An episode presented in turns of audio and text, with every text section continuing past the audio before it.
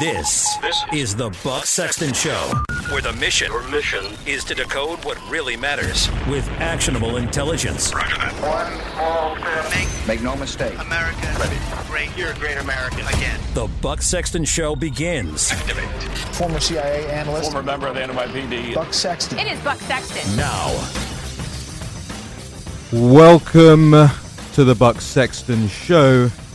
You've probably already guessed. I am not Buck Sexton. My name is Raheem Kassam. I am filling in for Buck today, broadcasting live out of the Freedom Hut here in Washington, D.C.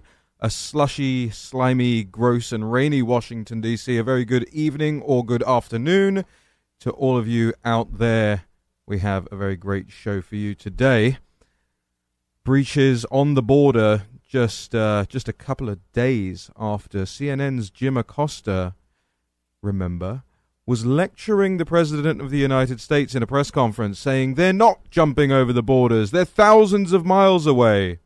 Meanwhile, border security has nabbed 650 migrants just two hours outside. We've seen video of people jumping over uh, fences and being apprehended by border security. We've got a lot of things to discuss today. It's been a busy day all around the world, and I'm glad to say we have some of the best experts from around the world to talk about the new, the very busy news cycle of the day. One of the things that I've been focusing on has been Brexit, of course. Uh, for those of you that don't know me, I was the former senior advisor to Mr. Brexit himself, Nigel Farage.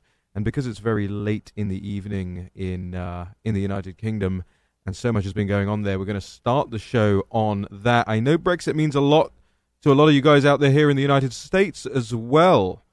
I know you all know what happened on that June 23rd in 2016, just a few months before you elected President Trump as the outsider candidate, we did something quite outlandish too, which was voting to leave. 17.5 million people, the largest ever showing for one side in a national election, voted to leave the European Union. We said we've had enough of the bureaucrats, of the commissioners, of the lack of democracy. We've had enough of paying billions upon billions of our finest English pounds into the coffers of an organization that wants its own military force now, that tells us what 80% of our primary legislation and our regulations look like. Does it sound familiar to you, ladies and gentlemen? Doesn't it sound just like what Hillary Clinton was talking about a few years ago when she called the Trans Pacific Partnership deal and the Transatlantic Trade and Investment Partnership deal, replete with its commissioners and unaccountable civil servants. She called it the gold standard of trade deals. Well, I'll tell you what. Thank goodness President Trump won, because you'd be entering your own sort of European Union style trade organization right now, just at the moment that we're trying to get out. But what happened in the UK today was quite extraordinary. One of the most critical things to happen since that June 23rd vote. The Prime Minister, a Remainer, somebody who wanted us to stay in the European Union, she announced the deal that she had done with the EU today, and it is no such thing like leaving, let me tell you. The United Kingdom would remain under the European Court of Justice purview. We'd end up paying 40 billion pounds into their pot again. We'd have no control over our borders. We'd have no control over our trade deals. That uh, that thing that President Trump said, remember? He said after Obama said Britain will go to the back of the queue for a trade deal. He said no. Britain will go to the front of the queue for a trade deal, the front of the line for a trade deal. And that's off the table under this deal proposed by Theresa May, the Prime Minister. That would no longer happen because we'd still be within the confines of the EU's laws, of the EU's trade agreements. And it's unacceptable. It's so unacceptable that today you had five cabinet ministers resign in one day. Can you imagine if five cabinet ministers resigned from President Trump's cabinet in one day?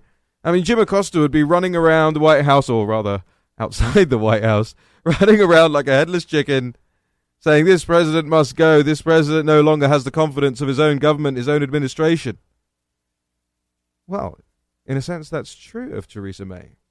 But she indicated this afternoon that she has no intention to go. Instead, she intends to continue on with this horrific deal that she struck with the European Union. I want to check uh, if we've got our first guest on the line. We're waiting for uh, a good a good friend of mine. He's going to be joining us hopefully in the next few minutes.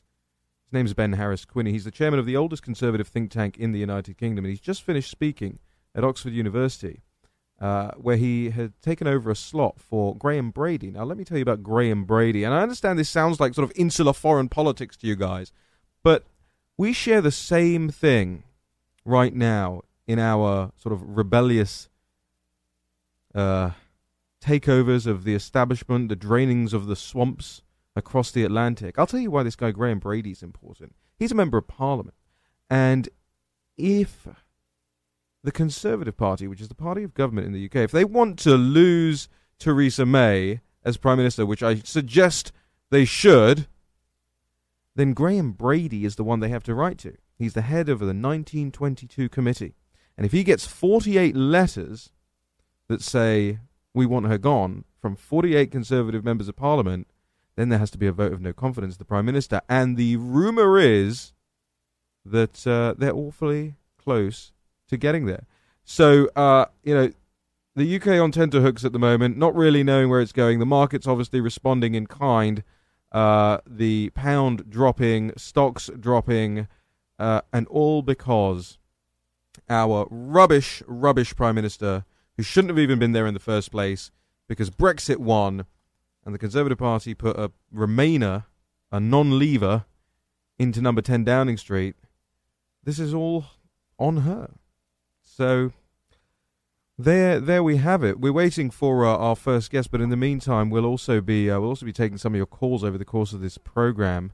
Um, I want to make sure that you guys are uh, getting your views across on all sorts of things that we're going to be discussing today. Uh, we're going to be speaking with Eric Metaxas, uh, the author of a brand new book, Donald Drains the Swamp. He'll be joining us a little bit later in this hour. Uh, Jessica Vaughan uh, from the Center of Immigration Studies will be joining us to talk about this migrant caravan that we were told was not a thing, was not going to happen. Uh, that they uh, that they were not. In fact, in fact, why don't we can we can we play that clip of Jim Acosta from a couple of days ago, clip number three. Uh, your campaign had. But your campaign had an ad showing migrants climbing over walls and well, so that's on. True. It, for, it, but they it, weren't actors. They're not going to be doing they that. They weren't actors. Well, no, it's true. Do you think they were actors? Uh, they weren't actors. They didn't come from Hollywood. Right. These were these were people. This was an actual. You know, it happened a few days ago. And uh, they're hundreds of miles away, though. They're hundreds and hundreds of miles away. That, that's not an invasion. Should, honestly, uh, I think you should let me run the country. It's not going to happen. They're not going to be doing that. The words of CNN's Jim Acosta, who I suppose presumed he had some sort of uh, I don't know premonition. Did it come to him in a dream? The, migrants were not going to be climbing over the border. We've seen it going on. We saw the footage come out yesterday. Oh, and don't think, uh, don't think just because we're focused on the news cycle of the moment that we're going to forget about what came out last night, right? Did you all pay attention? Were you all looking at your cellular devices when the breaking news came out that Michael Avenatti, the creepy porn lawyer, was uh, arrested by the LAPD after the allegation that uh, he had beat or punched uh, his wife, Michael Avenatti. And the reason I segue into Michael Avenatti is because you have Jim Acosta of CNN, who's lecturing the president last week, uh, putting his hands on a White House intern. Now you can argue one way or the other that you know he wasn't aggressive with it, or it wasn't a firm enough gesture for you, or whatever the excuses that they're coming up with. But he put his hand on a young female intern in the White House. And on the flip side, I mean, who's who's CNN's favorite guest right now? Who has CNN been pumping up for the last few months? Every night, every show. Michael Avenatti, the expert in sexual harassment. He had claims about Brett Kavanaugh. He had claims about Donald Trump. Meanwhile, Michael Avenatti himself, a man who just a few weeks ago took to Twitter to body shame a conservative female journalist, Laura Loomer, tweeting a picture of her that I guess he thought was less than flattering. This is the guy who CNN's held up, and he was arrested last night, and we're going to find out. He he maintains that he's innocent. There is a there is a whole to do about that. Lots to think about there. It just strikes me that there is so much in the way of, I guess, what the psychoanalysts call projection from the left. Right? Every time they point the fingers about something, and I was watching CNN today, and they were laughing. They were laughing because Matt Gaetz down in Florida said. Uh, that the voter fraud that he believes may be taking place down there is a sort of a dress rehearsal, a warm up act for the 2020 election cycle. And the CNN anchors and the guests are slapping each other on the backs and laughing, saying, ah, conspiracy theory. Remember, these are the guys who, for the last two years plus, have been saying yeah, these Russian like Facebook bots, they colluded with the Trump Tower folks and they forced Americans to the ballot box with a I don't know, a Kalashnikov to their head and forced them to vote for Donald Trump for president. Without evidence. There's been no collusion evidence. There's been nothing. This investigation that's gone on for what, two years and cost, I don't know, $40 million, I think I saw? This Mueller probe which Trump took to Twitter again to lambast today. But these guys will laugh at Matt Gaetz for saying, hold on a second, how come Broward County and Palm Beach County take a week plus to count their votes? How come we're going to hand recounts now? This is the stuff that doesn't even happen in third world countries. In in in in places where you still dip your finger in ink to vote. There are places around the world that haven't had the democratic process for very long, and this stuff doesn't happen there. But it happens in Democrat controlled districts really quite a lot, doesn't it? We're going to be talking to uh, Eric Eggers. He's the author of a new book called Fraud. He'll be joining us a little bit later as well.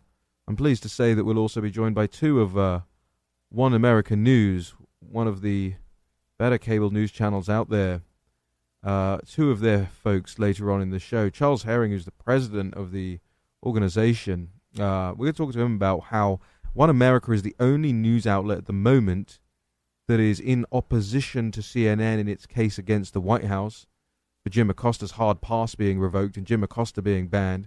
Even Fox News, which I like, I have friends who are Fox News hosts and anchors, lots of them, in fact. But even Fox News, I think, are taking Jim Acosta's side in all of this. And we'll also talk to Gabrielle Cucciella. She's been down in Florida for OAN, and she's going to tell us what uh, what she's seen over the last couple of um, last couple of well, the last week there. In the meantime, this is uh, Raheem Kassam on the Buck Sexton Show, broadcasting live from the Freedom Hut I think we're going to take a, uh, a quick break now, and hopefully, when we come back, we'll have uh, Ben Harris Quinney, who is uh, the chairman of the Bow Group, the UK's oldest conservative think tank, and tell us a little bit more about what's going with that with that Brexit vote. But stay tuned right here uh, to the Buck Sexton Show. We'll be right back. In the midst of all the whining coming from the left, I mean, it's just crazy these days, right? They're chasing people out of restaurants, yelling at you in the coffee shop, acting like a bunch of maniacs. You have to wonder, why in the world would anyone act this way? My guess is they're just not getting their daily dose of Black Rifle coffee. I drink Black Rifle every morning. In fact, it's such delicious coffee that I'm usually a guy that likes a little con leche in my coffee. But guess what? I drink it black because it's Black Rifle for one. And also, this is delicious small batch roast to order coffee. All right. I am a silencer smooth blend guy, but their entire catalog of different beans and blends is amazing. Black Rifle is roast to order and is guaranteed fresh right to your door. Nothing cures a bad attitude like starting your day with the most American coffee ever, Black Rifle Coffee. Visit blackriflecoffee.com slash buck. Receive 15% off your order. That's blackriflecoffee.com slash buck for 15% off. blackriflecoffee.com slash buck.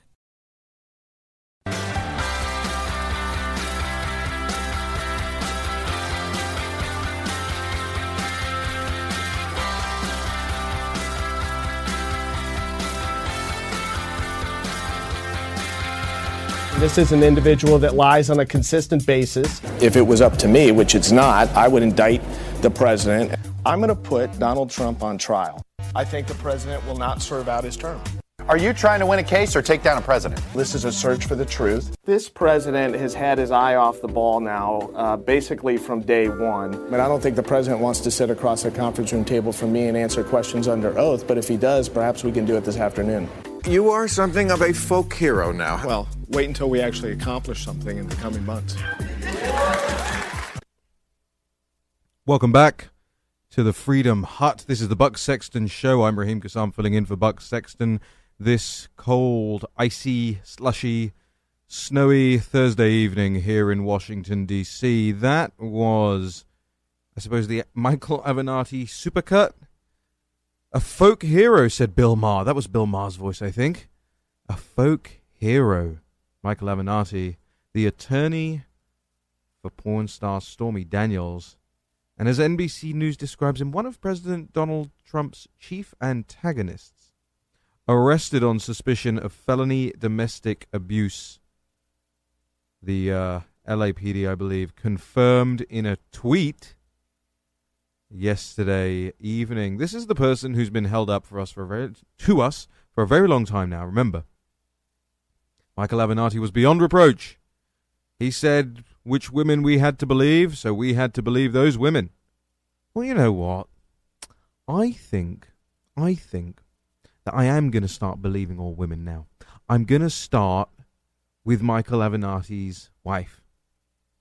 That's where we should start now. Let's let's give him the benefit of the let's give his argument the benefit of the doubt, right?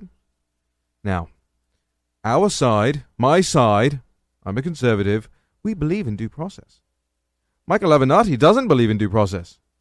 He's made it very clear that Brett Kavanaugh shouldn't have been on the Supreme Court because there were unfounded accusations and allegations against him. No due process. Very little evidence. I don't think there was even any evidence, barring the curious testimony of a childlike professor. But uh, now, suddenly, suddenly, Avenatti's saying, uh, no, no, no, you know, we'll wait for this process to you know, play out. I'll I'll prove my innocence. No, no, no, no, no. You didn't want due process. You don't get due process.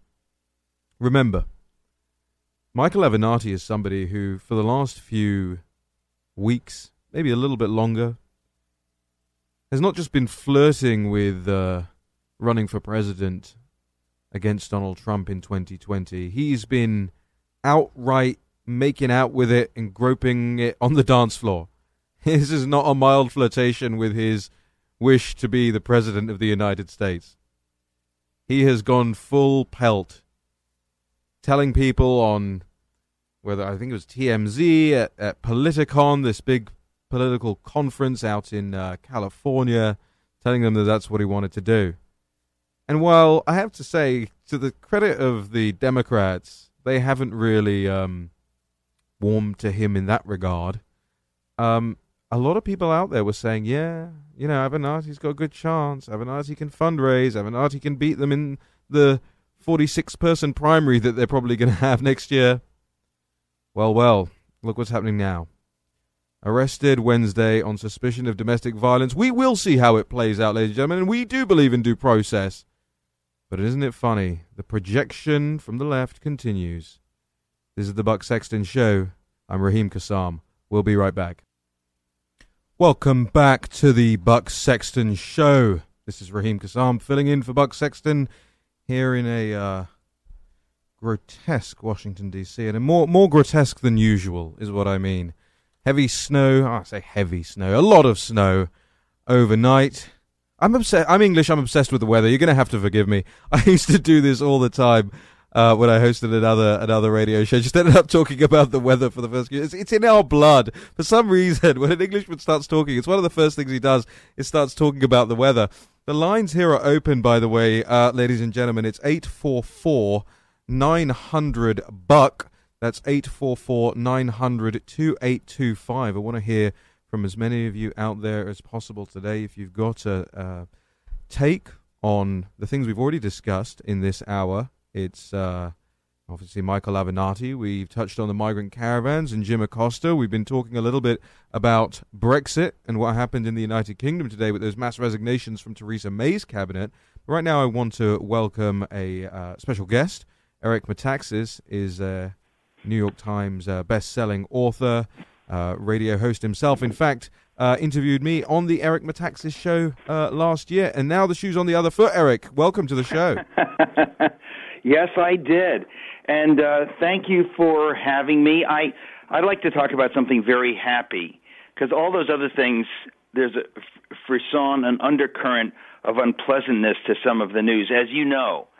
Uh, and uh, the the reason, of course, I'm on the program is to talk about my happy new children's book, Donald Drains the Swamp. Exactly that. Donald that. Drains the Swamp may refer to a certain Donald, and the swamp certainly refers to the horrible DC swamp to which you were earlier referring.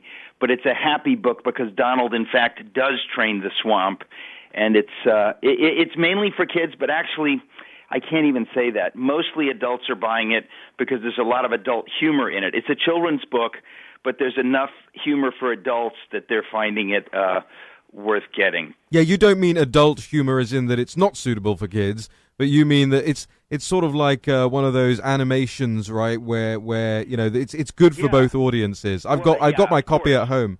When I when I say adult humor, what I mean is that when you see the the biggest swamp creature of all is a dinosaur called the Georgosaurus, and that's not the kind of thing that little kids are going to get. They're just going to see a big nasty swamp creature called the Georgosaurus. But of course, we understand that it's a Hungarian dinosaur who has billions of dollars and worships the devil. Other than that, it's perfectly right for kids. No, but it's kind of a funny thing because there's a lot of that stuff. The swamp creatures resemble. Uh, one of them has half glasses and cries a lot. Maybe he's a senator from New York type dinosaur. I don't know. Uh, there's all. It's a bipartisan swamp, Raheem. So uh, there's also uh, a turtle, and as we know, just because of the wonders of nature, most tur- turtles, uh, whether they mean to or don't, end up looking somewhat like the Senate Majority Leader. Things like that are in the book, but you, you just have to be an adult to appreciate them. But on a kid's level, kids love the book because it's a story about a caveman named Donald who drains the swamp and who restores freedom, or who rather, who brings freedom to these people who'd been governed by a bloated bureaucracy and a king who's decidedly out of touch with things. Now, it's it, look. It seems perfectly timed to me. Of course, a lot of these things are intentionally done so, but you know, Christmas is coming up, and it's uh, you know, I would say one of those great uh, one of those great stocking fillers. Uh, it it certainly certainly bring brought a smile to my face when I got my uh, got my copy uh, the other week from our kind uh, colleagues at uh, at Regnery Publishing. Um, but but let, let me ask you this: there are a lot of and and stocked to the you know right up to the gunnels um, left wing children's books out there. You know that are that are placed in schools, in libraries, uh, that are designed to sort of indoctrinate or designed uh, to, well, to absolutely. campaign. That's this is a big thing for me. I've written 30 children's books. People don't know this. They think of me as a radio host or as the author of Bonhoeffer or Luther or some big mm-hmm. books. I've written 30 kids' books. I was a writer for Veggie Tales. I've written a ton of humor. I was the editor of the Yale Humor magazine back when I was in college. And so I think that our side, which is to say the conservatives, rarely create cultural objects. We talk a lot specifically about politics um, or maybe theology, but to create cultural objects, usually the left is what does that. And right now you have this spate of nasty left wing anti Trump books masquerading as children's books. They are, in fact, it's nasty. You wouldn't give them to a kid. This is a real book. It's obviously pro Trump, but it's innocent. It's not nasty. Mm. Uh, and so, so it really is intended for, for kids. And at the end of the story, uh, they learn about self government because they, they want to make Donald the king, the new king, after the king chases the money out of the swamp to the horizon once they've drained the swamp. They say, maybe you be our new king. And just like George Washington, he says, no, no, no. He says, you are a free people now. A king tells people what to do, but if free people tells their leaders what to do, and the leaders must do it. And they say, oh, you mean like a president? And he says, yes. And if that's what you're looking for, I'm your caveman. So we've got these uh, buttons uh, printed up that say "He's my caveman." It's sort of a fun way of owning the caveman quality uh, of our commander in chief. He gets things done. He knows how to how to build a wall. He knows how to drain a swamp, dig a trench that's bigger and better than any trench ever been dug, and he really he does know how to get things done. And it's um, you know it's the antithesis of Obama, who seemed to dither and wring his hands in a Hamlet-like fashion and really not confront evil or do anything that that needed uh, doing, and sort of said we can we can talk about it forever. Well, thank the Lord, uh, he didn't talk about it forever. He was voted out, and we have a president who's actually taking some action. So this is a way of celebrating that. But I do think it's it's fun enough that you could even give it as a as a gag gift to somebody who doesn't like Trump. Exactly. Unless they're really really nasty, they will definitely laugh. I mean, everybody says that they're finding it funny. There's a lot of slight humor. There's there's a bird, a blue bird that uh, that flits in and out, looks a little bit like a Twitter bird. So there's a lot of subtle jokes for adults uh, throughout.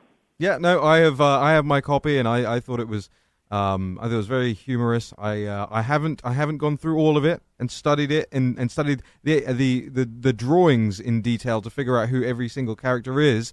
Well, um, that's the that's the key. In fact, the the orange creature, uh, there's an orange creature in there, and the illustrator told a friend of mine, didn't even tell me. This is my dear friend, the illustrator, mm. told another friend that the orange triceratops uh, is meant to be John Brennan. Uh-huh. So what can I tell you? I don't know what if people will discover other things, but yeah, there's all these nasty swamp creatures, and of course they don't want to live this, leave the swamp because the swamp is made of money. Why would they leave?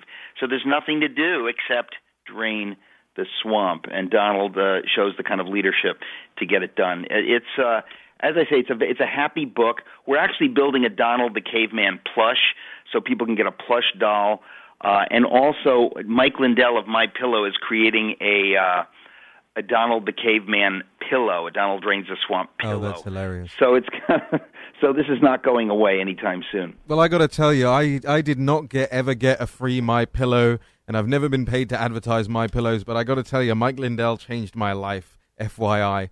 Uh, I, don't, I, don't, I don't know. Those, those things, those things are awesome. Uh, oh, your, your pillow changed your life, I, not Mike Lindell personally. No, no, no. I uh, you've got uh, Tim Tim Raglin as your illustrator on this book, award-winning illustrator. Has done many oh many gosh. books himself. He's brilliant. I mean, look, yeah. I, I I knew he had to do it. He and I have done many books together, but mm. he's the one that convinced me to take a serious look at Trump back in the in the early primaries when I was not sold on Trump. He's the mm. one that insisted. He says this guy's a folk hero.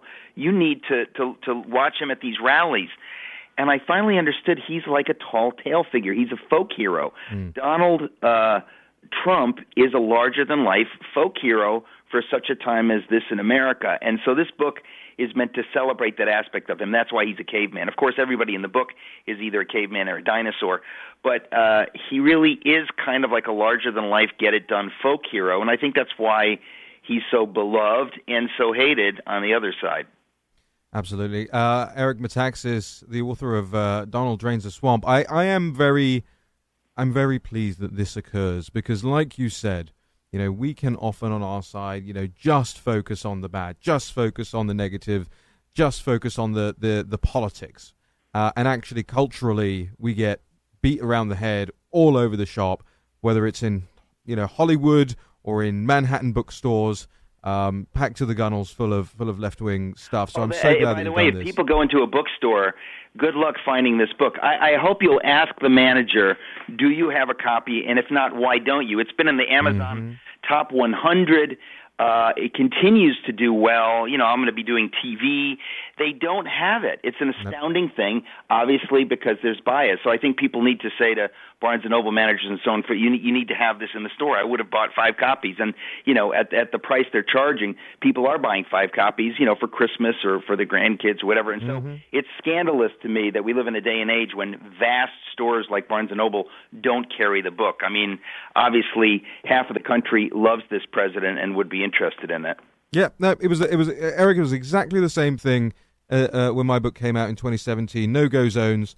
Um, and and people were asking me, you know, I've looked in my bookstore, I can't get it. They said they can order it in, but that'll take two weeks. So yeah. a lot of people ended up ordering it on Amazon, which of course you yeah. can get Donald Drains the Swamp on Amazon. But yeah. and then on the other hand, a lot of people don't want to shop at Amazon for obvious reasons. Right.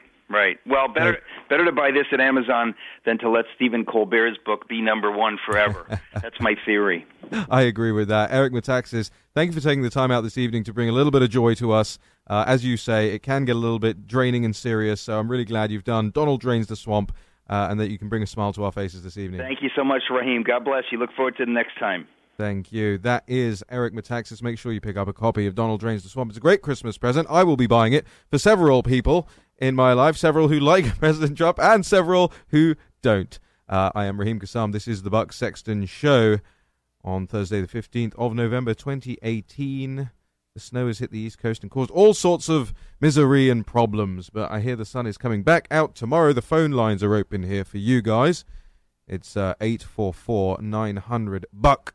That's 844 900 2825. So why don't you give me a jingle here in the Freedom Hut? Keep me company this evening. We can talk, obviously, talk about Michael Avenatti, obviously, talk about Jim Acosta and his big claim that the migrants were not jumping the borders and they actually are. And we've got video of it, and it's online right now. It's been shown on news sites. It's been shown all over Twitter over the course of today. And um, I also want to talk to you a little bit, and I'll intro this a little bit right now, and uh, do a little bit more in the next uh, segment after the next break. But I had a uh, an article that I wrote uh, in the Daily Caller yesterday. Um, the headline of it was um, Trump understands the important difference between nationalism and globalism. And and it went pretty pretty darn viral uh, over the course of the last 24 hours. Uh, and I think the reason it did was not just because President Emmanuel Macron of France chose a somber ceremony of the armistice commemorations to attack President Trump and to attack um, nationalism, uh, but also because a lot of people don't quite understand the concept or they understand it at a, a farcical, ethno, white nationalist, racist, xenophobe, homophobe, Islamophobe. I'm quoting Hillary Clinton now. Um, at that level, they don't actually know the history or philosophy of nationalism, and they certainly don't know that it was actually globalism, or rather its root philosophy of imperialism, that was really to blame for the great wars of the 20th century. So, yes, back to serious topics. We'll do more of it after this break. This is the Buck Sexton Show. I'm Raheem Kassam. We'll be right back. Welcome back to the Buck Sexton Show. This is Raheem Kassam filling in for the great Buck Sexton here from the Freedom Hut in Washington, D.C. Florida Senate counts is heading to a hand recount Gosh, what is in the water down there in Broward County? Let me ask you that. I want to take some more calls, so uh, get on the line 844 900 2825 844 900. Buck, uh, I think we have uh, Skippy in Boston on the line. I want to bring Skippy in Boston in if uh, if we can Hello. connect there. Hey, Skippy, how you doing? How are you, Raheem? Listen, Welcome to I hope you don't mind. I make a comment about uh, Mr. Avenatti's statement after his, I don't know if he was, it was just after him being bailed or what. And, and I was amazed when he started out. He says, I'm going to be brief and succinct. Well, when you were brief, you were already being succinct, so you shouldn't have repetitious. But, but I, when he said the statement, my, my, you know, the alarm clock went off in my head when I heard him say, I've never hit a woman. I will never hit a woman. I just thought, wait a minute, 24 hours ago, there was multiple reports when he was being arrested, uh, there was reports of him shouting, But she hit me 1st Mm-hmm. So therefore, if she hit me first, that has to mean he hit her second, which kills his statement of "I have never hit a woman." Well, that's right. I mean, the and we have to obviously be fair and careful with this. The the allegations are still allegations, but the witness report suggested that at the time uh, he had said something along the lines of "She hit me first. and then, as you're right to say, Skippy, his his statement says, uh, "I have never struck a woman. I will never strike a woman. I have been an advocate for women's rights my entire career, and I'm going to continue to be an advocate." Now, something uh, apart from that, Skippy, something strange strikes me about that attitude.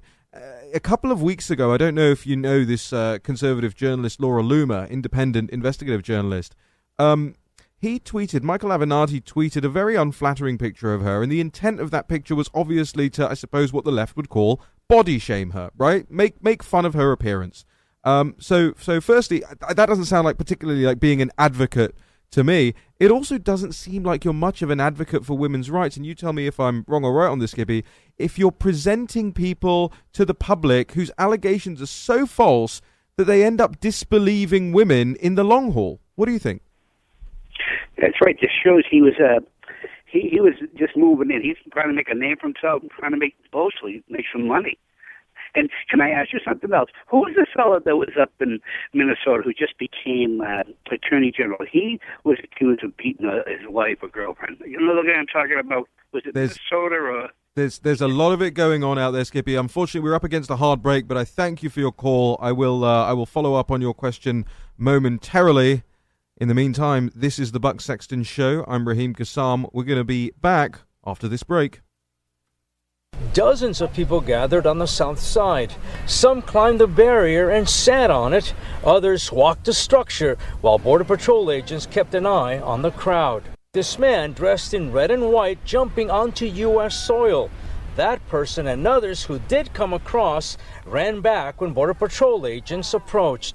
It's not known for certain who these people are. The Border Patrol said it believes some could be from that caravan that has been making its way through Mexico from Honduras. That's the latest situation at the border. I'm Raheem Kassam. This is the Buck Sexton Show. Going to be discussing this issue now with another one of our fantastic guests from the Center for Immigration Studies. Uh, we have their Director of Policy Studies, Jessica M. Vaughan, joining us on the line. Jessica, thank you and welcome to the Buck Sexton Show. Glad to be with you. So um, I was of the belief, Jessica, that that because I get all of my news from Jim Acosta, and and I listen to his every word and I hang on it, and everything he says is obviously true. And when he got up last week in the White House and said these people are not at the border, they're nowhere near, they're thousands of miles away, and even when they are going to get to the border, they're not going to try and climb over fences. What happened? I I can't believe that Jim Acosta was wrong. well, yeah, um he he was like so many in the news media reporting without having actually seen what was going on and uh without any kind of um experience, nuance uh or you know talking to real experts in the field. Um it, of course uh, the the caravan was going to get here quickly. Uh, they got rides. In fact, I think some probably got here even earlier than today. The ones who peeled off and went with smugglers, and obviously they're not all peacefully seeking asylum, as the president suggested through the legal ports of entry. They're not all starving uh, mothers and children. Uh, they are here to try to get into the United States, and the organizers are trying to make a political point for open borders. Um, I, I can't say they're particularly brave either. Hearing about the one who uh, jumped down to the beach and then ran away when he saw the border patrol, I'm surprised he didn't try to claim asylum as the lawyers suggested they do. Although I guess he he he wouldn't be successful because he was entering illegally. But it is pretty interesting. There are um, many many young men the classic kind of people who are trying to enter illegally all these years, but who have been um, uh, sharing the stage now with people coming with kids. So, I mean, this is an, an adventure and an opportunity for a lot of these people. They're not fleeing persecution. If they were, they would have uh, looked for safe haven in Mexico. They're Hmm. they're here to try to get in because they think they can get away with it. Yeah, and I must say, um, the Center for Immigration Studies uh, on the website, you have a uh, you have a migrant caravan uh, uh, map uh, describing the location. You know, because you, you actually don't see this very much, very often um, on the on the news media, um, especially not some certain channels. Um, and it was it was clear to me a couple of uh, couple of weeks ago when I started doing my own research into this and finding out just how far back this sort of trajectory and history um, of this sort of long-term undermining of U.S. border sovereignty, how far back it stretches, and how far back some of these halfway houses go, and who they're funded by historically. It was obvious to me. Uh, and it sounds like it was obvious to you uh, that this was going to arrive. At least a couple of hundred, several hundred, um, if not more, were going to arrive very soon. It's why I, I actually did scratch my head a little bit last week because Jim Acosta wasn't sort of saying this down the pub with his mates where he wouldn't be able to be held to account for making these counterfactual statements. He was saying it on probably the most watched clip now in the last three, four months. I mean, that, that altercation in the White House is probably the number one thing that's been watched anywhere in the world. And he outright lied. And, and I suppose for a lot of people, they, they, they want to know whether it was a knowing lie or whether he's just ignorant on this. I mean, what, what do you think? That is a very good question. I'm not sure if he's just kidding himself or deliberately misleading his audience for political reasons. It, it sure appears to me that his desire to embarrass or discredit or undermine President Trump seems to take priority or get the best of any um, journalistic impulses that he may have, or Mm. at least his, be trained in. Mm. Uh, I, I think that that you know that that's what he's interested in doing. You know, regardless of what the truth is, that he, he's there to grandstand and to make the president or try to make the president look bad, Mm. rather than report the news or ask a question. I want to I want Uh, to and- uh, play for you here, uh, Jessica, the uh, clip from uh, President Trump, what he said, and get your reaction to that. Uh, Mr. Producer, let's play clip two, please. The Democrats have launched an assault on the sovereignty of our country, the security of our nation, and the safety of every single American.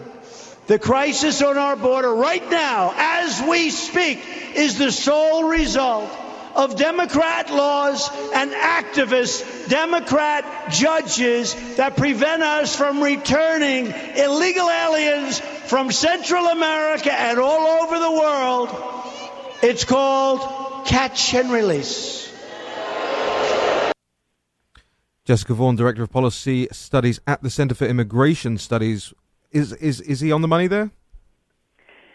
Yes, he is actually. Um, the the biggest problem is that there is a judge in California by the name of Judge Dolly Gee, who has greatly restricted what the federal government can do in handling these cases of parents and kids who cross illegally. Basically, saying that that the that the government can never detain kids or at least not for longer than 20 days, even if they arrive illegally with their parents.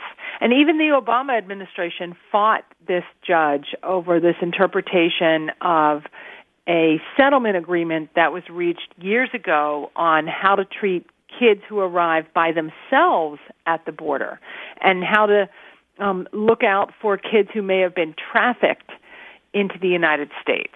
Uh, and she has basically expanded this to cover anyone under the age of 18 who arrives at the border, either with their kid or with a smuggler, or, or excuse me, with their parent or with a smuggler, and that is constraining the government.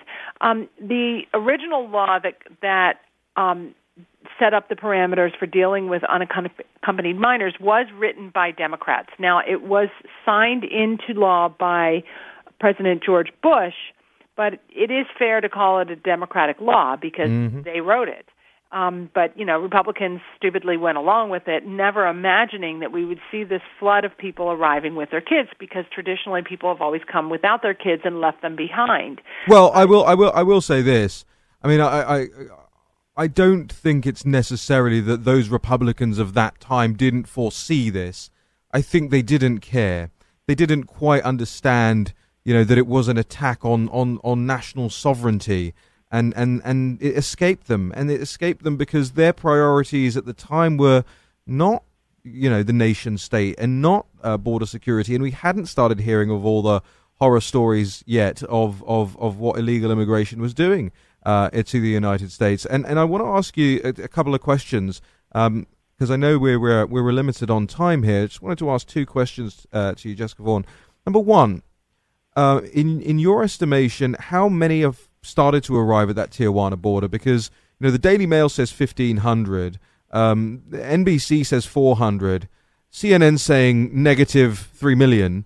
Um, how, what at this point what is the what is the estimate of what's going on down there because because the the info seems a little bit um, a little bit confused at the moment one of my colleagues is reporting from Texas and interviewing uh, his contacts um, in the U.S. military and uh, Texas law enforcement agencies, and he says there are 1,750 oh. who have arrived in Tijuana, which is about three times the capacity of the existing migrant shelters in Tijuana.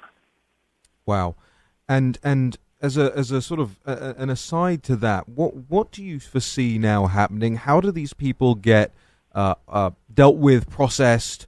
Um, and, and, and are there estimates? Are there, is there historical averages of how many get let in?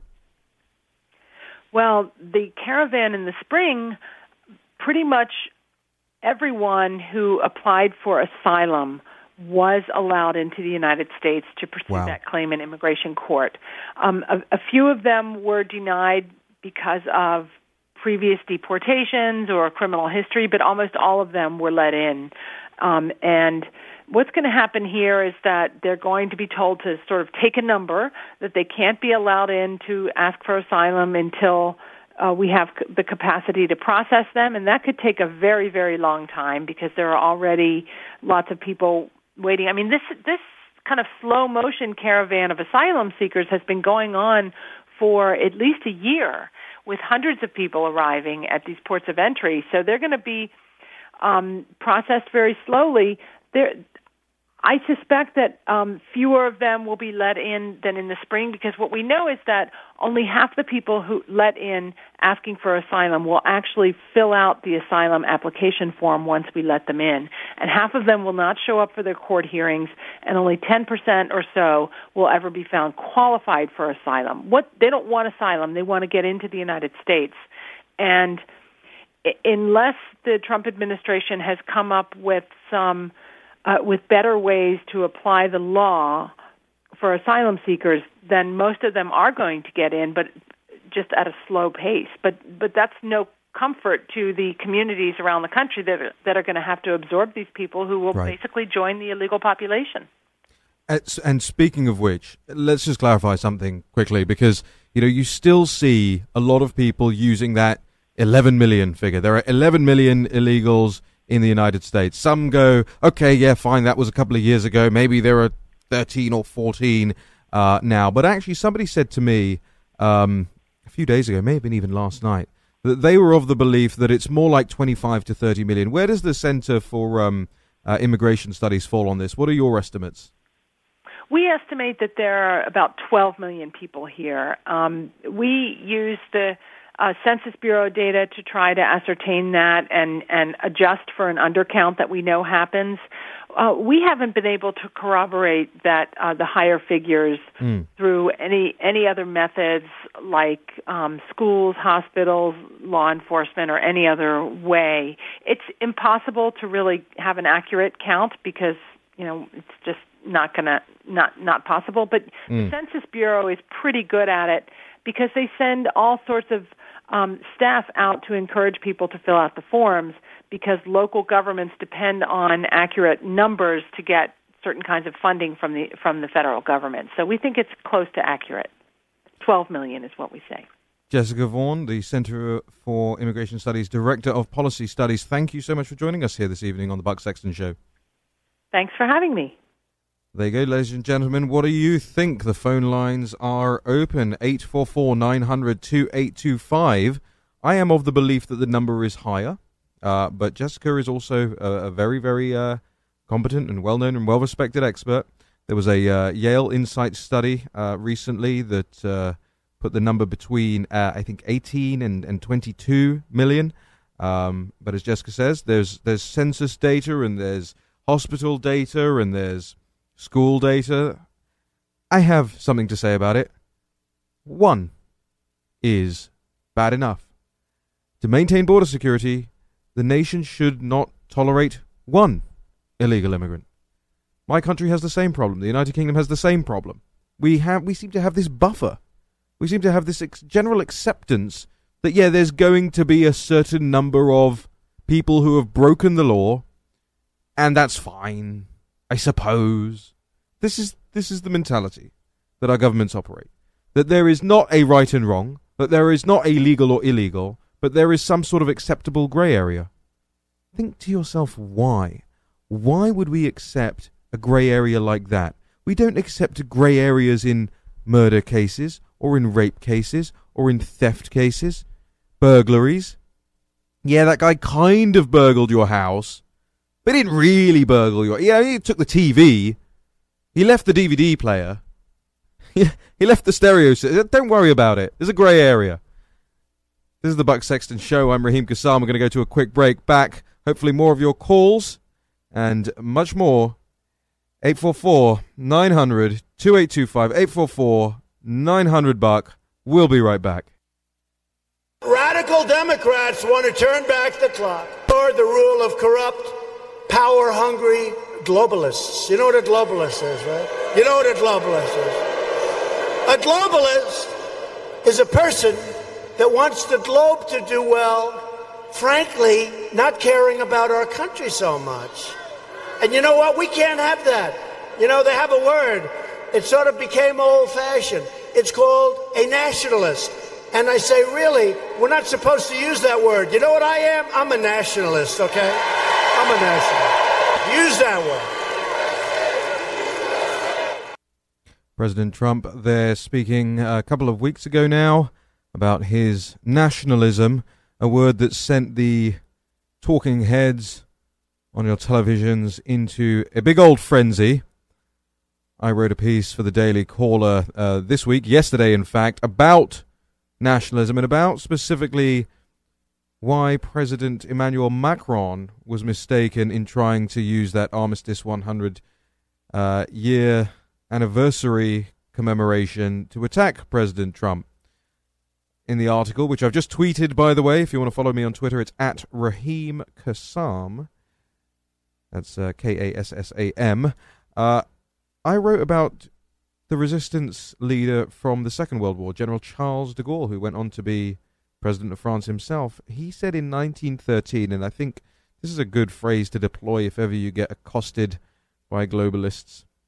He said, "He who does not love his mother more than his more than other mothers, and his fatherland more than other fatherlands, loves neither his mother nor his fatherland." I want to get a response to that um, and of course the uh, the wider debate surrounding border security and sovereignty from another one of the great callers on the line. Rich is in West by God, Virginia. Richard, are you there? West by God, Virginia. That's right. Absolutely, Richard. Take it away. Uh, as far as uh, I, I really love uh, uh, President Trump. A lot of the stuff he says about the immigrants when he's saying that they're not all innocent people there's a lot of them that are uh, degenerates. They're just uh, they're criminals, and he just believes you ought to send them back. And these countries, these smaller countries that are sending them over, they need to do something, change the way their country is being run, so they can keep them there instead of having to send them over here.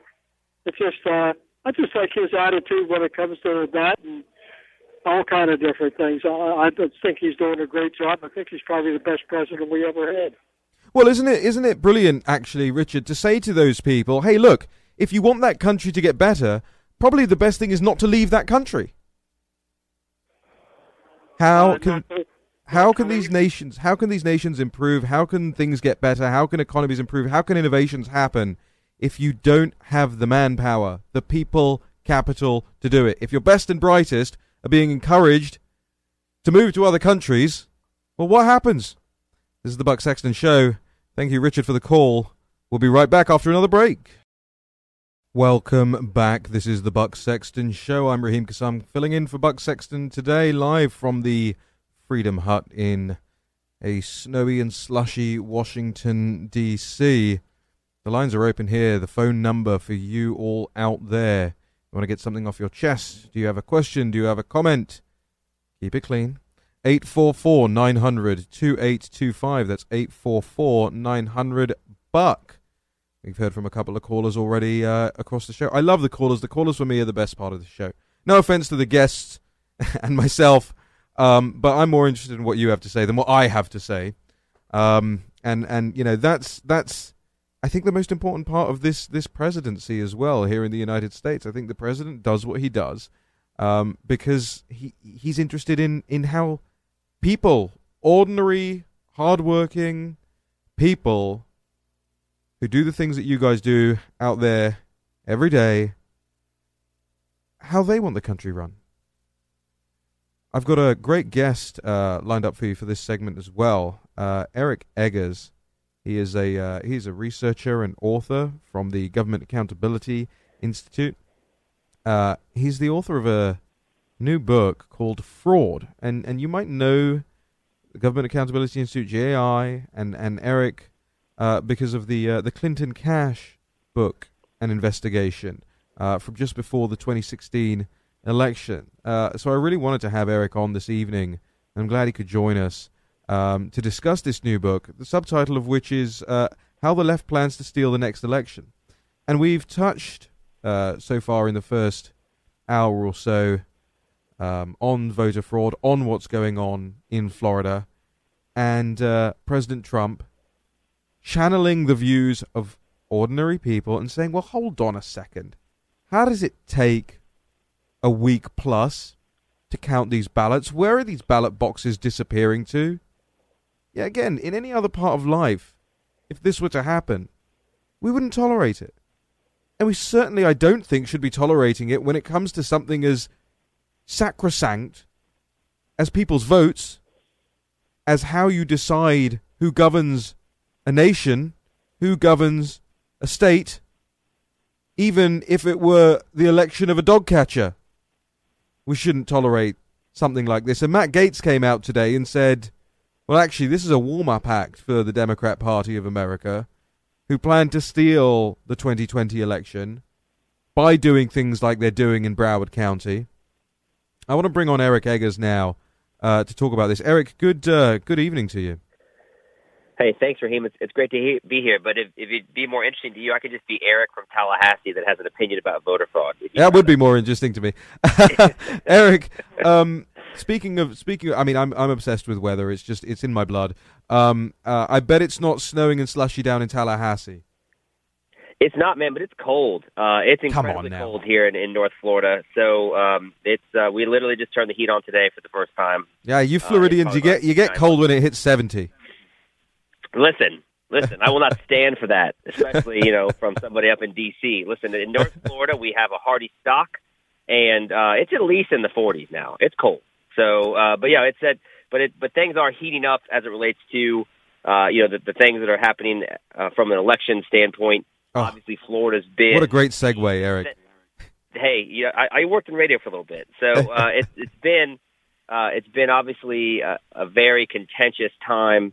But um, you know, I think we've just completed the machine recount here, and so actually, just you may have covered this already, but Ron DeSantis it, has declared victory again, and sort of been de- been declared the winner, uh, maintaining a thirty three thousand vote margin. Rick Scott and Bill Nelson will head into a, a manual recount because they're still separated by less than the 0.25% threshold, which triggers a manual recount under Florida law. But it's, it's a great point you make, Raheem, about the things that Donald Trump has said. You know, he was criticized because of his tweet about people, or, or I guess somebody quoted him as saying that people go and vote and then and then they change clothes and then they come back right. and vote again. And and I don't have any evidence of that. I certainly don't have any stories like that in my book. But uh, but what I do think is true, and I, I heard this great analysis about Donald Trump. And they said, look, people on the left take him literally, but Oh, yeah. not seriously. Oh yeah. And people on the right take him seriously, but not literally. And so, yeah, while he literally may not be correct, uh, he could not be more serious in terms of the issue he raises. Uh, I mean, the reality is, and this is one of the things I talk about in the book, is that uh, American elections, and especially Florida's elections, are about as prone to be able to ward off attack as the U.S. men's national soccer team was today, right? So that is to say, not very. Um, Remind me of uh, what happened in the soccer today, Eric. yeah, I'd, I'd rather not talk about it, Raheem. Three, three, point th- three nothing to England, I believe. Yeah, that's uh, So, so we know. I mean, that we know. goals as porous as your borders.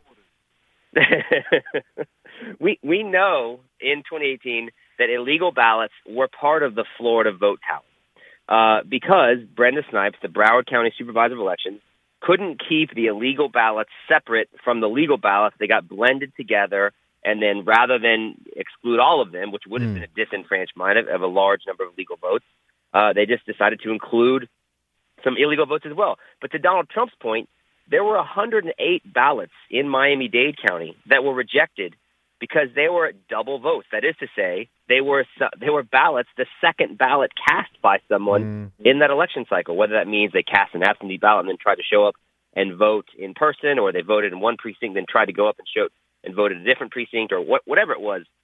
You know, we don't have evidence of the the wardrobe change, but we do know that double voting attempts happen in Miami-Dade this cycle. In my book, I talk about the fact that there were over 2,100 instances of double votes in the state of Florida alone in 2016, which is more than four times the margin of victory of a presidential election this century.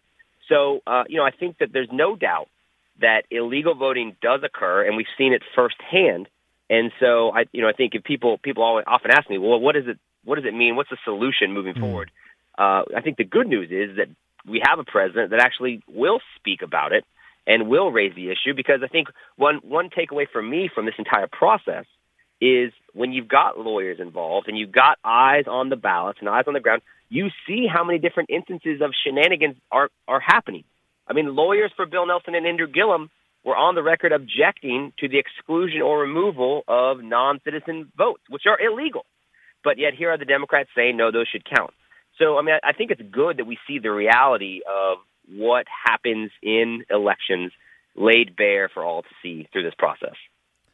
Uh, we're speaking with um, Eric Eggers from the uh, Government Accountability Institute. He's got a book that came out uh, this summer. It's called Fraud How the Left Plans to Steal the Next Election. I, uh, I commend it to you all.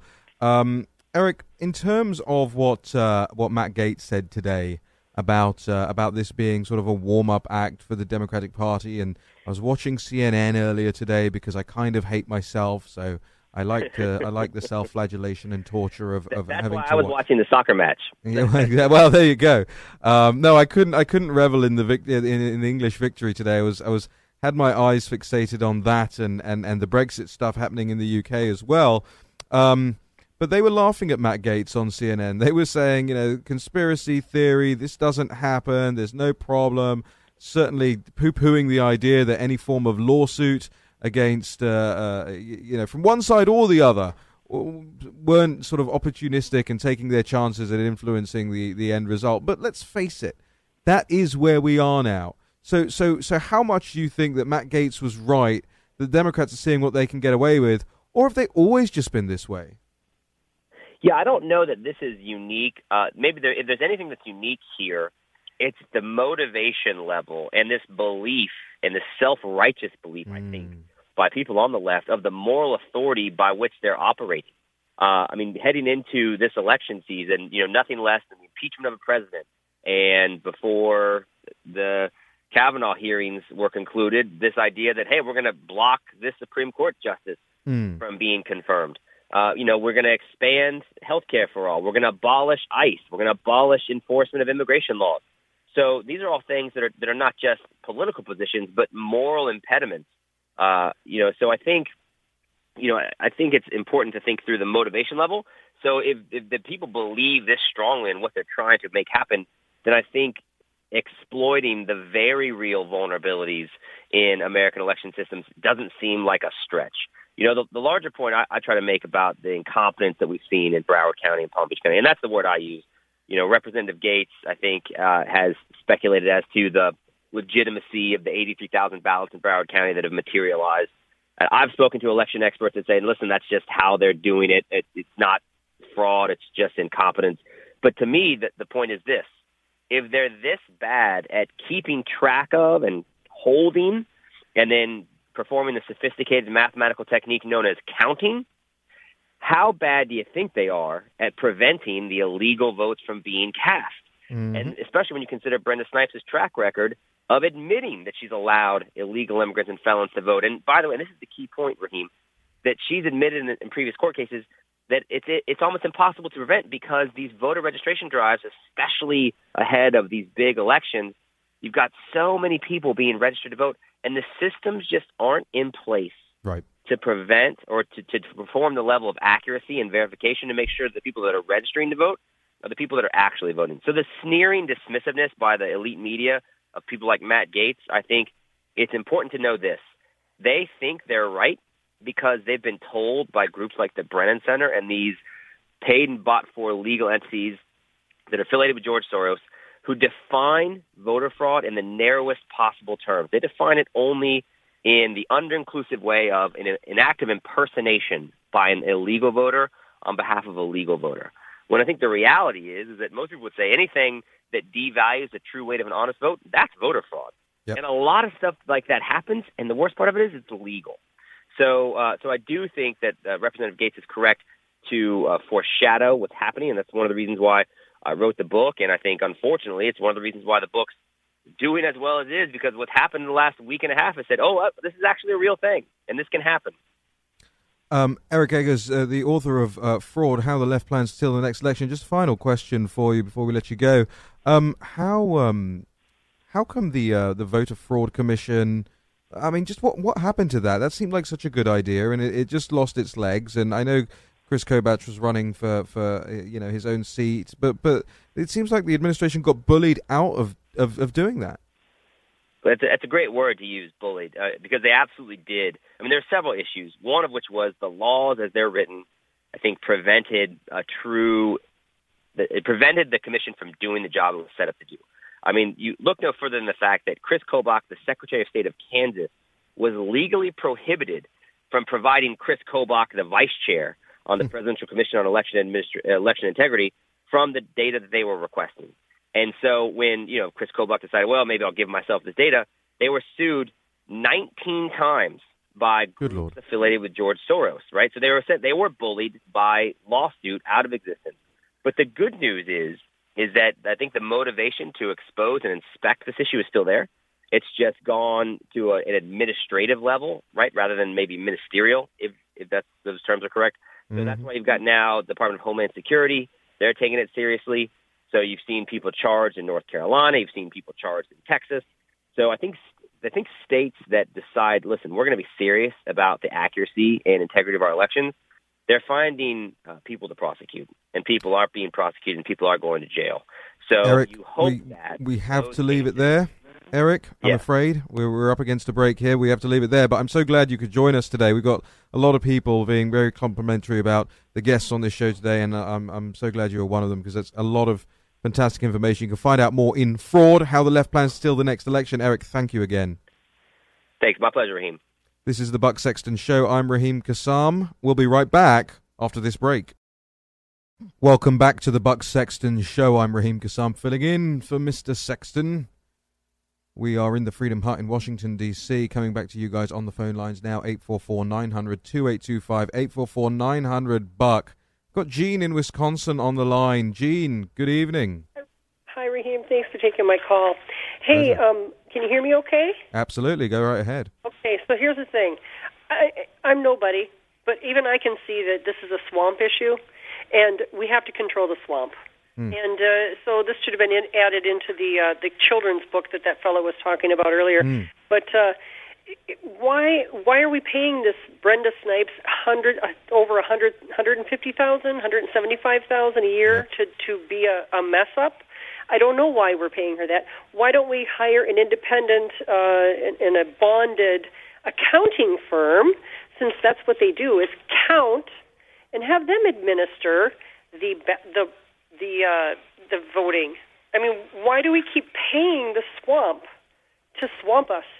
Yeah, Could you please do me a favor? Would you please mention this to Buck and and really talk about it because you guys are you know at a at a higher level and, and G- Gene, it's a, it's it's a very good it's a very good question. It is it is a very good question. I have I have a somewhat of an opinion on this and somewhat of an answer on it. There are there are a lot of now verification processes, um, you know, uh, uh, scanners, lots of things that are being deployed and that are you know some of them are being trialed and some work and some don't.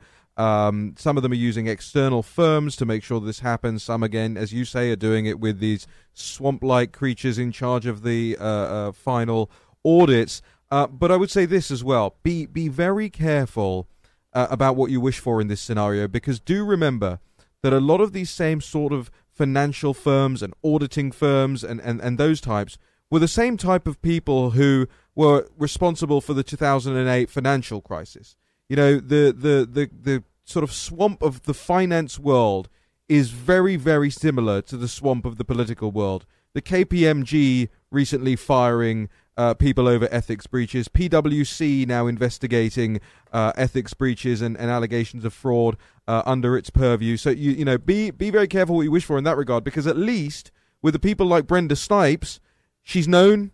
We can hold her to account somewhat. We can at least make her very very famous for these sorts of failings.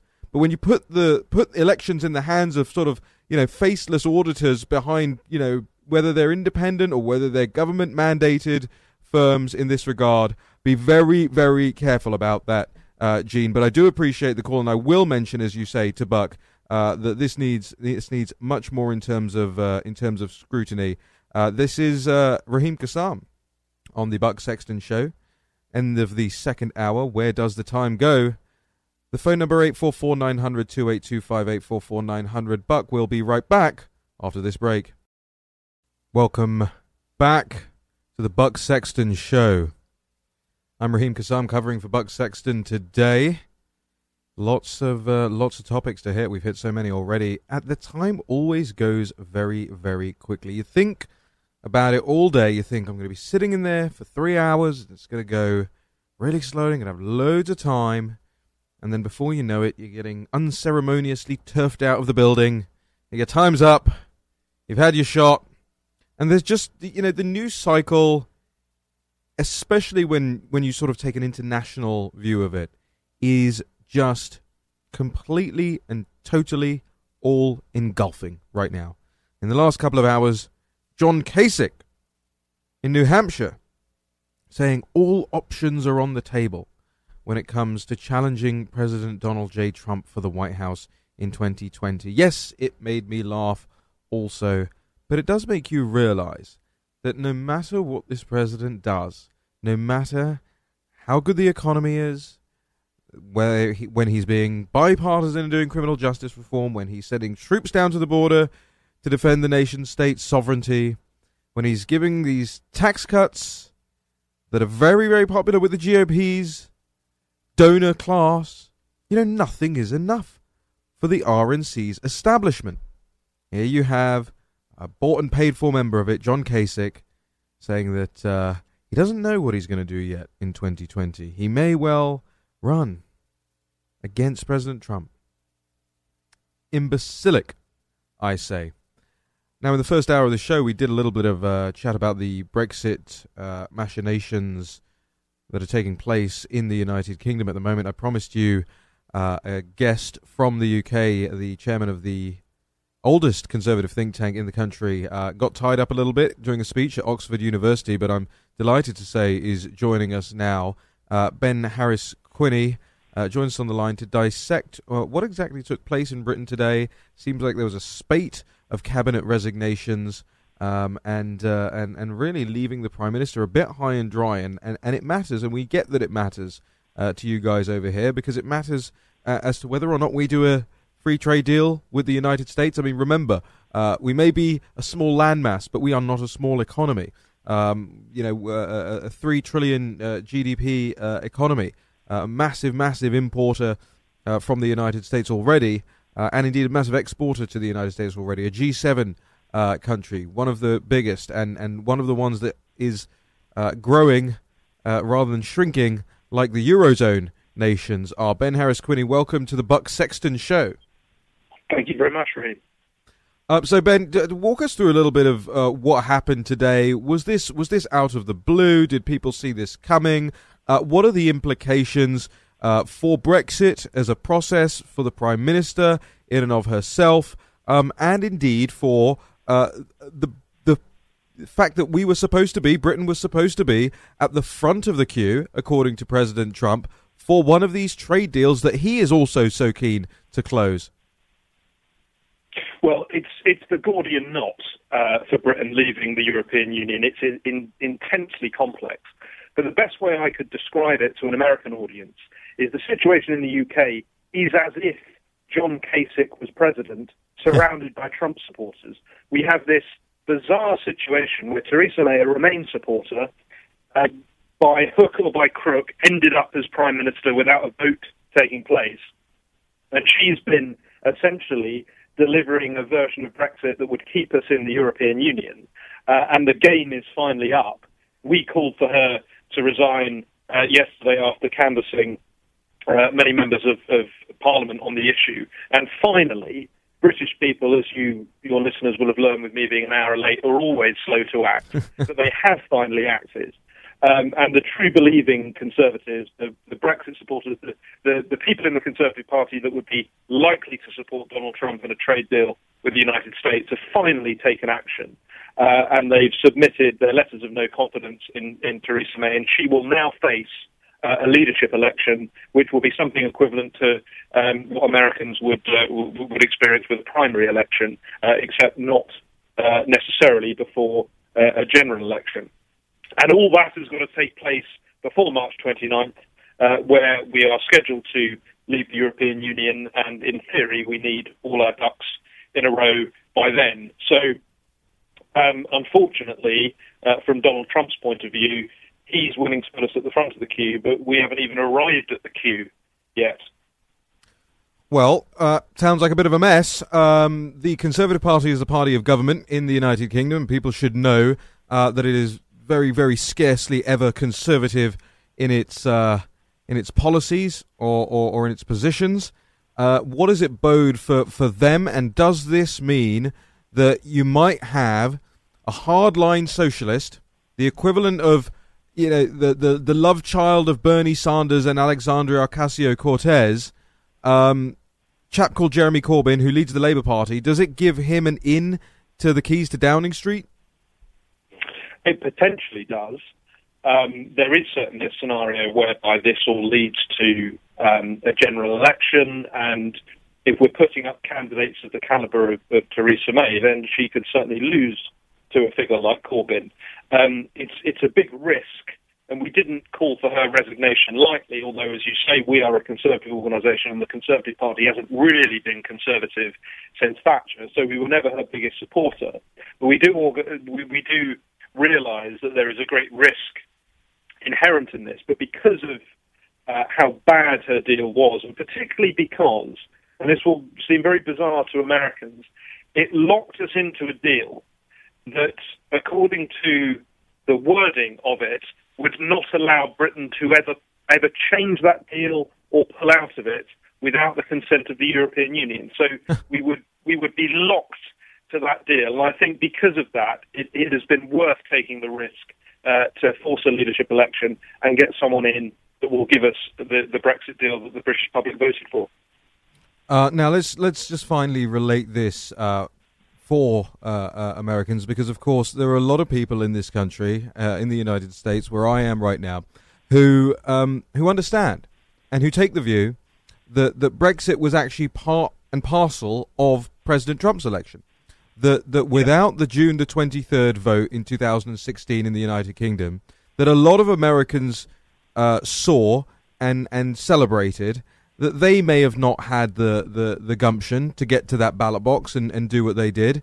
Uh, that without sort of people like Nigel Farage going down to Jackson, uh, Mississippi, uh, to canvass on behalf of President Trump and doing a lot of the television interviews on the run up to that election and communicating with ordinary Americans as to why they were draining the swamp uh, in the UK as well, um, you know, 2016 may have gone very, very differently. And while Donald is draining the swamp uh, in the United States, and perhaps not as quickly as a lot of people would like, and perhaps that wall isn't being built as quickly as a lot of people would like, but while at least the victory meant executive authority in the United States, it did no such thing in Britain, right? No, that's absolutely right. I mean, both both movements were the movements of the people against the establishment. Um, the, this throwing off of centrist politics and, and, and, liberalism that has been in spite of, of, the people of both America and the United Kingdom and against their uh, views and values for so long. So they're similar in that sense. But as you say, and as Nigel Farage says, uh, upon Donald Trump's election, the difference is that an American revolution can be complete in one electoral cycle. In Britain, it takes 20 or 30 years. And they still don't get it, even after everything that's happened, even after the clear message that the British people have sent that they don't want business as usual. They want to get rid of this old, tired, and decrepit class of, of politicians. Theresa May is still banging that old drum against you know all of the advice of, of now the entirety of, of, of Parliament, including opposition parties. So unfortunately, our political system is, is sclerotic, and I'm a great believer in the American political system for its faults, uh, because it puts the American people uh, in charge. What we're now trying to run is a rearguard action, despite the fact we've already won. So we're, we're, we're trying to via other means than, than direct democracy, um, put pressure to see the decision of the British people implemented. And that's been a very hard road over the last two years. And I know figures like Nigel Farage are absolutely beside themselves in, in the efforts that they've exerted um, for, for, for, their entire careers to get to this point, um, only to have uh, defeat potentially um, snatched from the from the jaws of victory because mm. uh, we we've won the argument, but all the wrong people are still in power. Ben Harris Quinney, uh, the chairman of the Bow Group, thank you so much for joining us here. I know it's late there and you have an early morning flight, um, so really grateful. You can find out more about the Bow Group at uh, bowgroup.org, I believe. Is that right? That is right. Absolutely. So bowgroup.org, ladies and gentlemen. Thank you again to Ben. The phone lines are open 844 900 2825. 844 900 Buck. I want to hear from as many of you in this hour as possible. So uh, get on those lines. Uh, we're obviously talking about uh, nationalism, national sovereignty, uh, the difference between uh, globalism and nationalism. I think escapes a lot of people. Uh, I have been touting my my Daily Caller article from yesterday. Um, over and over again across this uh, across this three hour show. Um, I uh, you can find it on my Twitter feed. Um, that that what's going on in the United Kingdom, what you just heard is, I mean, we tr- tried obviously to relate it to an American audience. Uh, I'm not here to try and bore you with the politics of foreign countries, um, but the two movements, the Trump movement and the Brexit movement, are so inextricably linked uh, and and and we share the same values and we share the same uh, uh, wishes for our own nations. Um, that I think it's it, it bears repeating and it bears consideration, especially given what happened in the midterm elections. Our movement got transfigured from a rebellion from taking back control. You know, you had Make America Great Again. And we had We Want Our Country Back. You know, there's there's a sort of nationalistic, sovereignistic nostalgia that both of these things were based off. And ours got hijacked by the political establishment and turned into the precise thing that it was the antithesis of. It got turned into a bureaucratic process. It got turned into the administrative state's plaything. And I fear that right now, especially after these midterms, especially with Nancy Pelosi potentially as the House Majority Leader, that this administration's aims and goals are themselves going to be turned into a nightmarish, bureaucratic, administrative state like process. And that's the thing to consider when comparing and contrasting these two things. Our fates are so intrinsically linked that one cannot be viewed without the other. This is the Buck Sexton Show. My name is Raheem Kassam. I'm covering for Buck today here in Washington, D.C., and we're going to be right back after this short break. Welcome back to the Buck Sexton Show. I'm Raheem Kassam filling in for Buck Sexton today. The phone lines are open 844 900 2825. That's 844 900 Buck. Want to get some more callers. Steve is in Massachusetts on the line now. Steve, good evening. Uh, good evening. How are you? Um, one of the weird things about illegal immigration, that's actually a symptom of a far greater problem. What illegal immigration actually does, it's an anarchy way of destroying the national sovereignty of nations and getting them to into like this guilt trip because they can't think of a logical argument against it. It's like guilt tripping people into destroying, letting their own national sovereignty being destroyed. Um, in America, there's a classic example of it because you have cities and towns fighting against counties, counties fighting against states, states fighting the federal government. It's like anarchy and uh, it creates a lot of conflict, but the, that's the real issue. Um, I, I kind of get frustrated when people talk about illegal immigration because that's kind of like a diversion. The destruction of national sovereignty is really what worries me. Oh, I completely agree with you. It is it is just a symptom. Illegal immigration is just a symptom of the erosion of national sovereignty, of borders, of the nation state. That's why I wrote the article I did yesterday. Steve, tell me what is, in your opinion, the point? Why would anybody want to attack the nation state like that? Well, basically, I well it there, there's a couple of philosophies. One is called social libertarianism. In other words, you can travel from city to city, state to state, and then they expand it into country to country. It's, it's like an anarchy form of, uh, well, and it's also tied in with that open borders thing. And, and I think it also dovetails into like, um, you know, the, the whole revolutionary aspect of destabilizing a nation to set it up for a socialist revolution. It, it's almost like, you know, the indoctrination phase is complete. So let's go straight into destabilizing the nation. And what is it? What is the other part of it?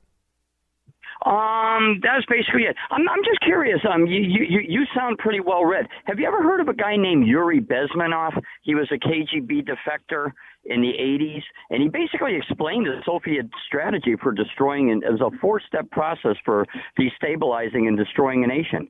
Start I, with indoctrination. I remember. I I remember reading about that several years ago. You know, the the it, it's interesting with with the cultural Marxism, uh, with all of that that had happened, and and and frankly, as much as we now know about what was going on in both the United States and in Western Europe in terms of the the the the uh, you know whether it's the LGBT stuff or whether it was the illegal immigration stuff, as much as we now know, we still have a situation where the ordinary person out there is so easily dragged along by the the propaganda they get at school, the propaganda you see at university, or the propaganda you get in the news media. Steve, how do we fix that? Um, well, definitely with education, people have to get over their guilt because what happens, what the left does is they'll create an argument, a complex argument, and because and a lot of times when if I don't have a rational argument for uh, uh, against something, you know, the tendency is to go along with it. But my solution, uh, from a United States standpoint, is to read up on the Federalist Papers, to read up on national sovereignty, read up on the Constitution, and basically, uh, we we as a nation, we we need to refamiliarize ourselves yep. why we went from the Articles of Confederation to a strong federal government.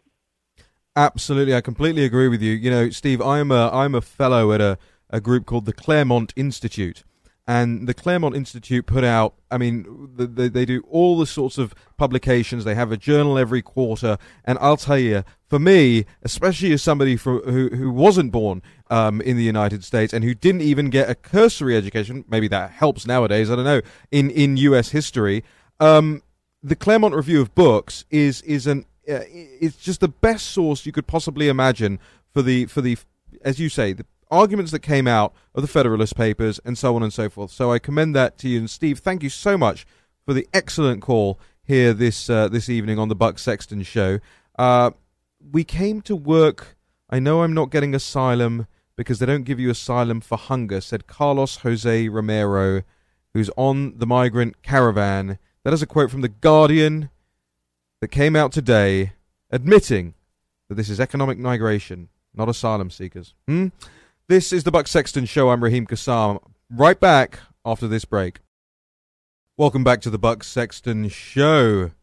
I'm Raheem Kassam here filling in for Buck Sexton. Invaded the Freedom Hut this evening, and I intend to burn it to the ground when I leave. No, I shouldn't say that. Somebody will take me seriously. Um, the phone lines are open 844 900 2825 844 900 Buck. Uh, I know we've jumped around a bit this evening, but everything is so intertwined at the moment, whether it's Jim Acosta on migrant caravans or Jim Acosta and CNN suing the White House for banning Jim Acosta. Basically, Jim Acosta is the news right now, and that's what Jim Acosta wanted. Jim Acosta, when Jim Acosta stands up and talks about Jim Acosta, he wants us to talk about Jim Acosta. So we're talking about Jim Acosta. That's a lot of Jim Acosta. it's too much. Any Jim Acosta is too much Jim Acosta. But there is an interesting development in this case. Um, the uh, the CEO of the uh, the One America News Network tweeted out earlier today uh, that they were going to file uh, in the CNN versus the White House uh, court uh, trial, whatever it is, an amicus brief that is a stakeholder submission, effectively, in favor of the White House. And the reason that's interesting is because everyone else, I think, including Fox News, has filed an amicus brief in favor of CNN. So uh, we have the president of the uh, One America News Network joining us on the line now, Charles Herring. Thank you so much for your time this evening, sir. My pleasure. Hey, Charles, uh, tell us. Uh, you stand out amongst the crowd uh, of those supporting CNN in their endeavor to litigate one person's access to the White House, because let's face it, CNN has other people with access. So this is just again about Jim Acosta himself. This is not about the free press, as far as I'm concerned. Uh, but tell us, uh, One America News, which I think is fantastic, and, and I and I go on there with your with your great hosts and interviewers a lot. Um, how did you come to this decision, and, and, and what does it mean? Well, we came to this decision a long time ago. Uh, I've been in the briefing room a number of times, uh, in the back of the briefing room, uh, with our reporters uh, sitting in the uh, briefing room asking questions. And I've seen just too many times where Mr. Acosta uh, wants to grandstand, interrupt, and continue speaking when other reporters are called upon, including our own. Hmm. And he's hindering other reporters from being able to ask meaningful questions. One thing that we all like about the briefing room and what we like about a free press is there's diversity in questions. And that doesn't happen when Jim Acosta wants to grandstand. And so I've had a problem with Jim Acosta, one specific individual, not CNN, Mm-hmm. but with Jim Acosta himself, for his lack of professionalism in the briefing room. You know, um, one thing that I find very interesting is if somebody would have said to you, or anyone, uh, any individual of your audience, somebody was in the briefing room interrupting, uh, preventing other reporters from uh, asking questions, and you asked, who is that person? Just about everybody would say Jim Acosta. Mhm. His behavior has been going on for too long, and CNN has done nothing about it. And obviously, there's a reason for that, and we can all speculate that they like his behavior. And the White House Correspondents Association has done nothing about it. And finally, somebody has done something about it, the administration. And it's a big controversy. Frankly, I don't understand why it's a controversy. For me, it's a very simple issue. He's disruptive, he's unprofessional, he's tying up the, the precious time for other reporters to ask meaningful questions of the President of the United States, and something needed to be done. So we're supportive of the administration. The the White House uh, uh, Correspondents Association that, that, that a lot of people don't realize how that's constituted. Um, it's it's got a board uh, and uh, it's people who are taken from across uh, the the media uh, pool. Effectively, you have uh, Sirius XM's correspondent as the president, ABC's White House correspondent as the vice president, NBC's senior White House producer as the secretary. Uh, it's, uh, the, the photographer of the New York Times as, as one of the board members, etc., etc. Um, is is there real diversity in the White House Correspondents Association, or do they sort of fit in with with the Jim Acosta style of doing things? That's why they are broadly supportive of what CNN's doing here. Well, a couple things that I do know. I've been speaking with other senior management of other media companies that have representatives mm. in the briefing room, and they have chairs, and I know where they stand. And Mm. many of them are supportive of the administration's actions. They're disappointed with how one reporter has been uh, conducting himself during the briefings. And so there is a silent group of individuals, of, of media companies, uh, that are disappointed in Jim Acosta's behavior. Uh, clearly, there's an issue with the White House Correspondents Association, and we saw that at the dinner this year. Um, a, number of people walked out. Clearly, uh, the board is not very diverse.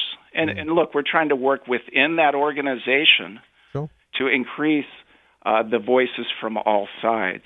But occasionally, you do need to stand up, and I believe in self regulation. And I think it's important for media uh, senior officials to stand up and, and call other people out when they think there's an issue and try to do it in an appropriate manner. Uh, and that's what we're doing here. Look, we, we don't have any issue with CNN. We don't have any issue with the questions of any reporter. We just want them to conduct themselves in a professional manner. And most importantly, don't hinder other journalists in the room. Frankly, I think that Jim thinks his opinion and his comments are more important than the other people in the room. And that's problematic for uh, freedom of press. And as and as we found out today, uh, we're speaking with Charles Herring, the uh, the president of the One America News Network. As we found out today, Charles, um, often very very misleading. Um, CNN uh, uh, has broadcast this clip so many times now, and it features Jim Acosta saying that there are not migrants at the U.S. border, uh, that they're not climbing walls at Tijuana, that there aren't thousands of them, that there are only hundreds of them, uh, and that they're eligible for asylum, and that they're all mothers and children. And and we we've a lot of us have known this for a long time that that was not true. But the video came out yesterday, and it showed that a very significant number, in excess of fifteen hundred, uh, I'm told, are now at the U.S. border and are climbing that border and are breaching the rules and know that they're not eligible for asylum and want to get in and disappear. And so the whole banana apple uh, standard that CNN set up for themselves, and if you guys haven't seen it, I think I think I'm right in saying that One America News has a funny parody of that on, on your guys' YouTube channel. Um, you know that that is also of, of grave concern because they're the ones, are they not, who are pointing the fingers at President Trump every day and screaming "liar, liar, pants on fire." Meanwhile, the most famous clip probably over the last year, which is that one of Jim Acosta trying to tell President Trump off, turns out to be fake news. Well, what's clear is if uh, viewers just look around, and they do, they're very, very smart, and they go to multiple sources for their news, and they'll see the red pickup trucks and the young gentlemen after young gentlemen getting in, and there are no families. It's all men. So we we know why they're coming up. Uh, they've been interviewed by numerous people, including our own reporters. Mm-hmm. Uh, and we know that it's for economic reasons, um, a vast majority. And we know a vast majority are young men. Matter of fact, it's very difficult to find families. We know that, other journalists know that, and it's been broadly reported. So if one media outlet wants to distort the facts, they can do that. That's the, we don't have a problem with that. Viewers can decide, and they're smart enough to figure out that there's other sources for legitimate news. And I do believe, and I do the same thing, that viewers bounce around. They go from TV, Absolutely. from channel to channel. They go onto the internet. They talk with friends, and they'll figure it out. We happen to have offices in San Diego, California. And today we had people down on the border, and I can tell you that there's a lot of people right up against the fence, crawling up on the fence, and we have the United States military, and we have border enforcement on the other side trying to figure out what they're doing, what their game plan is, and where they're going with this. And there's Mm. other uh, print media that's making it clear that more buses are going to be unloaded with 1,500 to 2,000 people either tonight or in the morning. So they're amassing on the border in Tijuana, and what their plans are, we don't know. So we'll we'll figure it out. Yeah. And your viewers will figure it out also. They're smart enough to, to look around at the media sources, and they don't need to rely just on one media source such as CNN. Well, what I really like about what uh, what One America does is is uh, you know it's dedicated to news, actually news reports, um, rather than you know hours and upon hours of opinion based programming, and there's room for that. Uh, but but what I really like about uh, about One America News, Charles, is is, is the is the commitment um, to to real reports about what's really going on, and and as much as uh, a lot of your colleagues and staff are I consider friends. They they never give me an easy ride when they're interviewing me. It's always it's always with a straight bat. So kudos to you guys and your organization for doing what you do. Charles Herring, the president of the One America News Network. Thank you for joining us here on the Buck Sexton Show. Uh, thank you. Uh, well, there you go, ladies and gentlemen. The uh, the only news network right now standing up to Jim Acosta and standing up uh, to CNN's uh, lawsuit against the White House. Um, so, you know, by all means, uh, if you are impressed and in favor of that, go ahead and uh, and and give them your support in the form of Twitter follows and, and, and network views and, and so on and so forth. Because I can't I can't commend them enough uh, for the brave decision that they've taken uh, in standing up to that chap. And I, I I know the frustration of not being called upon in a room full of journalists uh, because there is some hoity-toity bigger fish in the room who wants to flounce around like a diva for the cameras. I've seen it happen. Uh, I've been in my fair share of press briefings all over the world, in fact. Uh, and and you know those of us who have worked for smaller organizations or less well-known organizations or alternative news networks uh, have problems asking questions that I think are actually more interesting. You know that I think aren't just oh Mrs. Clinton, how come you so beautiful today? you know, oh Mr. Obama, what makes you so brilliant?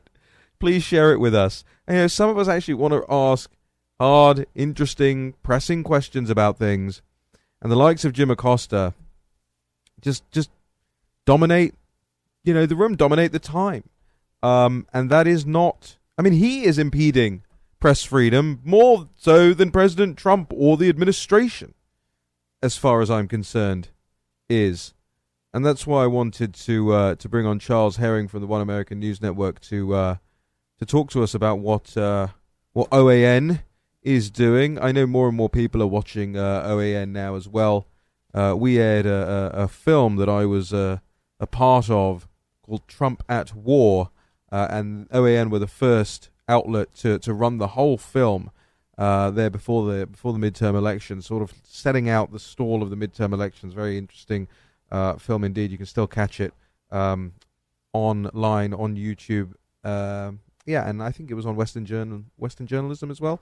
Um, right, the phone line's still open, ladies and gentlemen. 844 900 2825. We're going to go to a quick break now. When we come back, um, hopefully more of your calls and uh, a couple of things to wrap up. But we're coming to the end of the show, which is the saddest time for me, mostly because I love the sound of my own voice, but but also, I mean, really, there is so much news, and for a nerd like me, you know, more news the better. Uh, we'll be right back here on the Buck Sexton Show after this short break. Moments here this evening. I'm Raheem Kassam, been your fill-in host for today.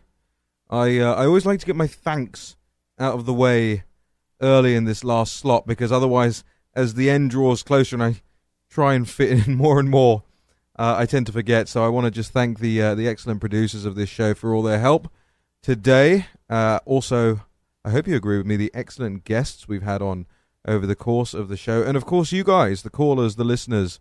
Uh, most importantly, um, because what's the point otherwise? I'd just be talking to myself. I could be staring in a mirror and talking to myself, which you know I am prone to do from time to time, but I'm glad tonight wasn't one of them. Just a couple of things to uh, to close on tonight, as we've covered a lot, covered a lot of the voting uh, fraud, a lot of the Jim Acosta stuff, Brexit. Gosh, think about all the topics we've taken on today. Turns out Florida is now not going to use Broward County's recount tally uh, after all of this uh, because it was uploaded two minutes past the 3 p.m. Thursday deadline. So, after all the cost and the expense and the agony for the voters of Florida, they're going to end up using those uh, those recount totals anyway. A testament to how brilliant Brenda Snipes and the Democrats down there really are. And yet, and yet, ladies and gentlemen, there are states, there are areas, there are counties, there are regions that are turning purple, even under this president, even under this economy. Places turning purple. Arizona springing to mind. What is going on? What is with people's lack of logic, lack of brain power? How are they still voting for the crooked Democrats at this? But I don't know. I, I got to go down there, I think, and, and figure it out. You know, I'm a big fan of Arizona. Prescott is a is a big favorite of mine. Um, so maybe I'll take a trip down there and start to figure some of this stuff out because it really baffles me. I wanted to pick up on something that Eric Eggers said earlier on as well that uh, we didn't get to get into, but I thought was a particularly astute point, mostly because I've been making it for a while. Um, it's that the left take Trump literally, but not seriously and the right take Trump seriously but not literally. Think about that. There is something in the right wing mind at the moment, the conservative mind at the moment, that tends towards irony. The left used to love irony. Remember George Carlin? Bill Maher still has a sense of irony. But more or less, the rest of them let it go. They're literalists. They believe everything literally. They take everything at face value. They don't question. They don't ask. They're not curious. That's a great pity for them. But it's incumbent upon us, and I'm glad that Eric Metaxas, who we had earlier on today, does things like makes the books for the kids. The cultural war, the war for your heart as well as your mind, is raging right now, and Buck Sexton will be back to captain you again tomorrow. I've been Raheem Kassam. You've been great. Have a great evening.